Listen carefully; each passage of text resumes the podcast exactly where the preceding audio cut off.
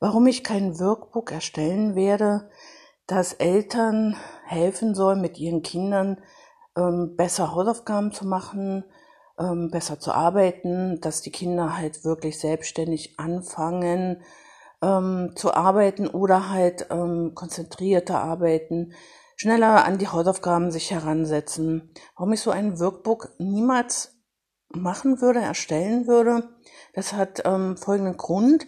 Also ich arbeite ja viel mit, vor allem mit Kindern, die eine Leserechtschreibschwäche und Rechenschwäche haben.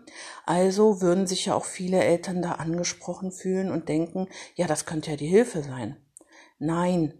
Also das finde ich sehr illusorisch, dass so ein Workbook helfen kann, dieses Problem zu lösen. Warum? Weil dieses Problem ja sehr, sehr vielschichtig ist. Das heißt, es gibt ja sehr viele verschiedene Ursachen, warum ein Kind jetzt nicht gerne zu Hause arbeitet. Ja, oder nicht gerne mit den Eltern arbeitet oder nicht selbstständig arbeiten kann. Also für jedes einzelne gibt es so viele verschiedene Ursachen, die muss man ja erstmal erforschen. Warum funktioniert das nicht? Und da kann ein Workbook eher Schaden anrichten. Warum kann dieses Workbook Schaden anrichten? Weil ja, also es gibt dieses Workbook, das soll ja die Probleme lösen. Das Kind äh, kommt schneller, setzt schneller, schneller an die Hausaufgaben an, ran, arbeitet konzentrierter, weil es da so ein paar Tricks gibt und so ein paar Tipps. Und dann haben wir alle Probleme gelöst. So, und nun ist es folgendes, jetzt funktioniert das aber nicht.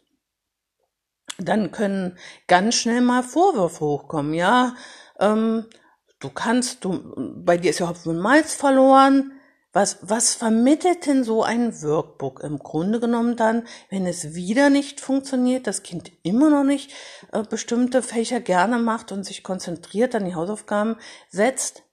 Es fällt auf das Kind letzten Endes zurück, weil dann wird ihm gesagt, ja, jetzt hilft das Workbook auch nicht. Oder das Kind selber merkt, ja, auch dieses Workbook hilft, hilft mir nicht. Ja, dann ist ja bei mir Hopfen und Malz verloren. Was kann denn das bei diesem Kind anrichten. Das kann diesen Teufelskreis Lernstörung eigentlich nur noch verschärfen. Weil es gibt ja so viele verschiedene Ursachen, warum ein Kind zum Beispiel Deutsch oder Mathe nicht gerne macht. Zum Kinder, die Probleme, große Schwierigkeiten in Mathe oder Deutsch haben, werden sich nicht gerne an die Hausaufgaben für diese Fächer setzen. Sie werden eventuell auch nicht gerne mit den Eltern lernen, weil es gibt so viele verschiedene Gründe, warum Kinder mit ihren Eltern nicht gerne lernen können, weil die einen Eltern, die verstehen überhaupt nicht, warum das Kind jetzt die Probleme hat, weil sie selber nie Probleme hatten.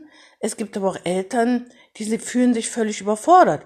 Ne, die, die wissen selber nicht, ja, äh, wir haben das damals alles anders gemacht und ähm, ich weiß auch nicht, wie ich dir die Rechtschreibung vermitteln soll. Oder auch noch die Eltern, die selber in der Schule große Probleme hatten und jetzt mit ihrem Kind mitleiden. Alles das ist ja keine gute Voraussetzung, um mit dem Kind zu üben, zu lernen. Und wenn dann auch noch Druck aufgebaut wird, weil ähm, da die Noten im Raum stehen. Es muss ähm, der Übergang zum Gymnasium oder zur Realschule geschafft werden. Unter Druck kann man sowieso nicht gut arbeiten. Und wenn dann die Eltern zu viel Druck ausüben oder den Druck auch ausüben, weil da ständig im Heft steht, das Kind muss mehr üben, ihr Kind ähm, äh, muss das üben und stellen, na, ja, auch von den Lehrern teilweise gesagt bekommen, ihr Kind ist faul. Dazu habe ich ja schon auch oft genug was gesagt. Wenn all dieser Druck da ist und das Kind sowieso schon sich selbst auch aufgegeben hat, kann ein Workbook auch nicht helfen.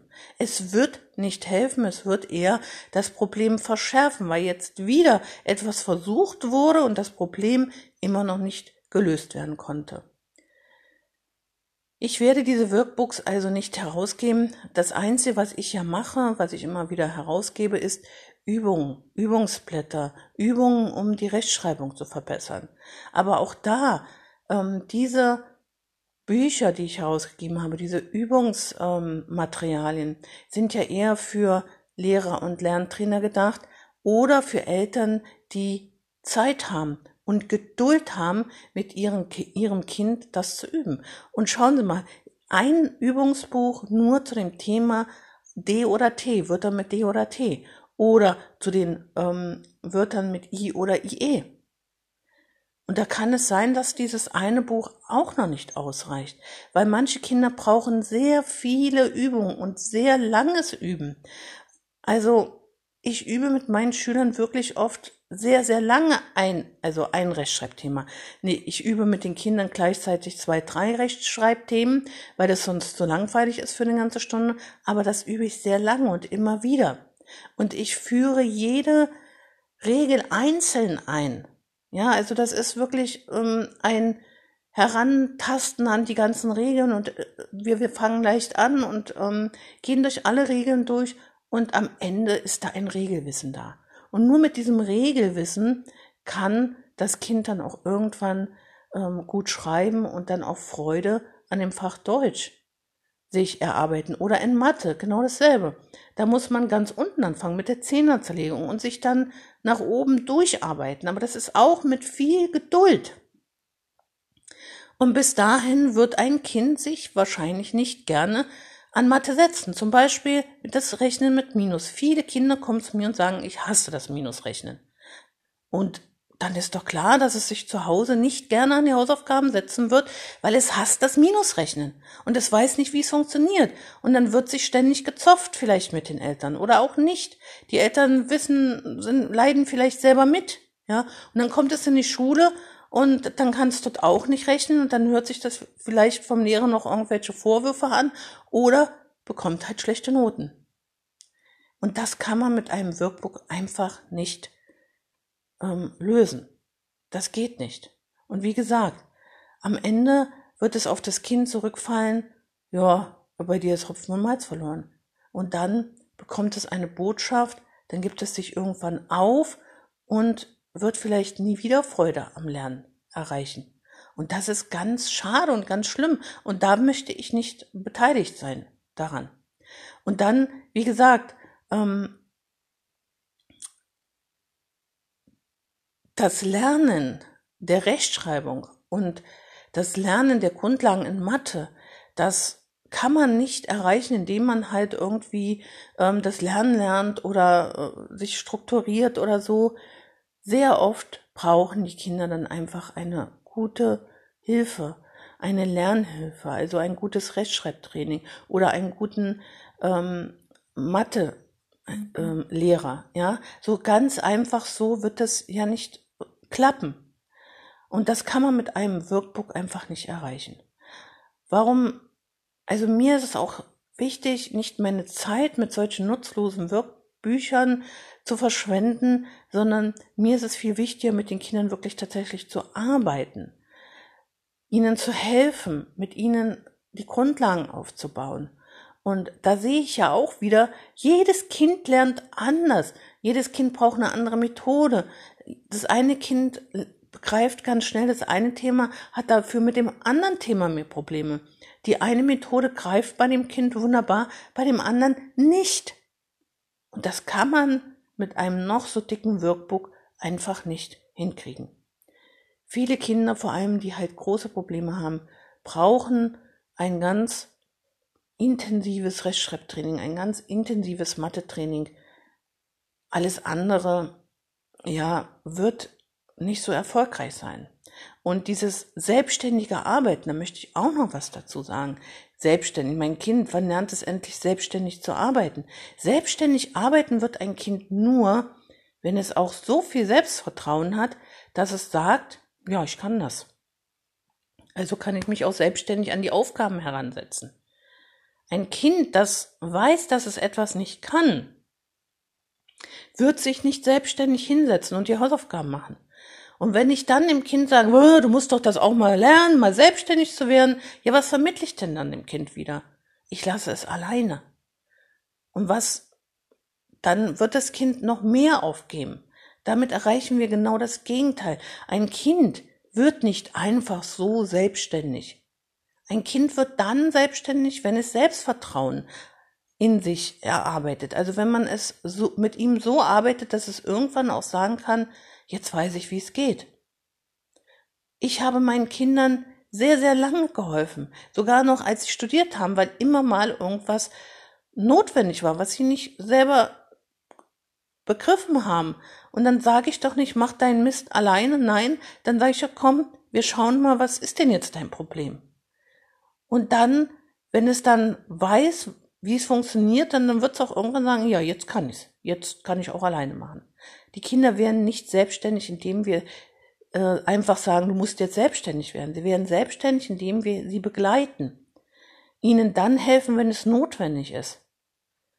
Und ihnen dann vermitteln, ja, ich bin da, wenn du mich brauchst. Und wenn du es dann alleine schaffst, dann freuen wir uns beide, weil jetzt machst du es alleine, jetzt bist du selbstständig, jetzt kannst du das. Das ist etwas anderes als zu fordern, du musst jetzt selbstständig alles machen. Oder wie es man auch manchmal von den Lehrern hört, also wenn das Kind jetzt immer von, äh, von ihnen Hilfe bekommt und sie immer mit dem Kind Hausaufgaben macht, dann wird es ja nie selbstständig. Umgekehrt, solange das Kind die Hilfe braucht, sollten sie dem Kind helfen und dann wird es dadurch auch selbstständig, weil es dann merkt irgendwann, ja, ich kann das jetzt, ähm, ich brauche Mama nicht mehr oder ich brauche Papa nicht mehr. Ja? Ich hatte mal eine Schülerin, die war dann nicht mehr meine Schülerin, aber ich habe sie mal getroffen auf dem Schulhof. Da habe ich noch als ähm, Förderlehrerin in einer Schule gearbeitet. Die traf ich und sie weinte bitterlich. Und dann habe ich ähm, sie gefragt, was ist denn los? Und da sagte sie mir, na ja, meine Mama hilft mir gar nicht mehr bei den Hausaufgaben. Ich muss immer alleine sitzen und ähm, vor allem in Englisch und ich schreibe nur schlechte Noten und die Lehrerin, die schimpft immer so mit mir. Und da habe ich ihr gesagt, würde es dir helfen, wenn wir, wenn ich mit deiner Mama mal rede, du und ich, wir reden zu dritt. Wir setzen uns hin und reden. Ja, sagte sie. Die Mama kam dann und ähm, das Interessante war, diese Mama verstand kein Wort Deutsch. Und das war so eine interessante Situation, weil dieses Mädchen, vierte Klasse, hat tatsächlich ihrer Mutter immer alles wortwörtlich übersetzt, was ich ihr gesagt habe. Und das Interessante war, da war ja auch etwas teilweise dabei, was eventuell dem Mädchen gar nicht so geschmeckt hat. Aber sie hat es übersetzt und sie hat mir übersetzt, was die Mutter gesagt hat. Im letzten Endes kam dabei raus, dass ähm, das Mädchen sich einfach allein gefühlt hat. Sie musste so viele Hausaufgaben machen, die Mutter kann aber kein Englisch oder konnte kein Englisch und ähm, fühlte sich da hilflos. Sie hat gesagt, aber ich kann dir doch gar nicht helfen. Ich kann doch gar kein Englisch. Dann hat das Mädchen gesagt, ja, aber mir würde es schon helfen, wenn du einfach neben mir sitzt und nicht, ich nicht immer die ganze Zeit alleine da sitzen muss und mich dabei schlecht fühle. Und da hat die Mutter dann so ganz erstaunt auch geguckt und gesagt, okay, wenn das dein Problem ist, dann werde ich jetzt neben dir sitzen. Damit war das Problem gelöst und das Mädchen konnte auch ganz genau benennen, warum es so unglücklich war. Und das, das war für mich auch so ein schönes Erlebnis, so ein interessantes. Ja, also das musste ich jetzt auch einfach mal erzählen. Manchmal hilft es einfach auch, daneben zu sitzen, damit man dem Kind das Gefühl gibt, ja, ich verstehe dich, das ist schwierig, was du da jetzt machen musst, aber ich bin da. Wenn es nur so ist, dass ich neben dir sitze und bei dir bin und dir vielleicht mal einen Kakao bringe und einfach verstehe, dass du es jetzt schwer hast, aber ich verstehe dich und ich bin bei dir. Vielleicht hilft Ihnen das auch ein bisschen, ähm, da ein bisschen klarer zu werden. Vielleicht hilft es auch, einfach mal zu sagen, ich bin einfach für dich da, ich helfe dir, solange du mich brauchst.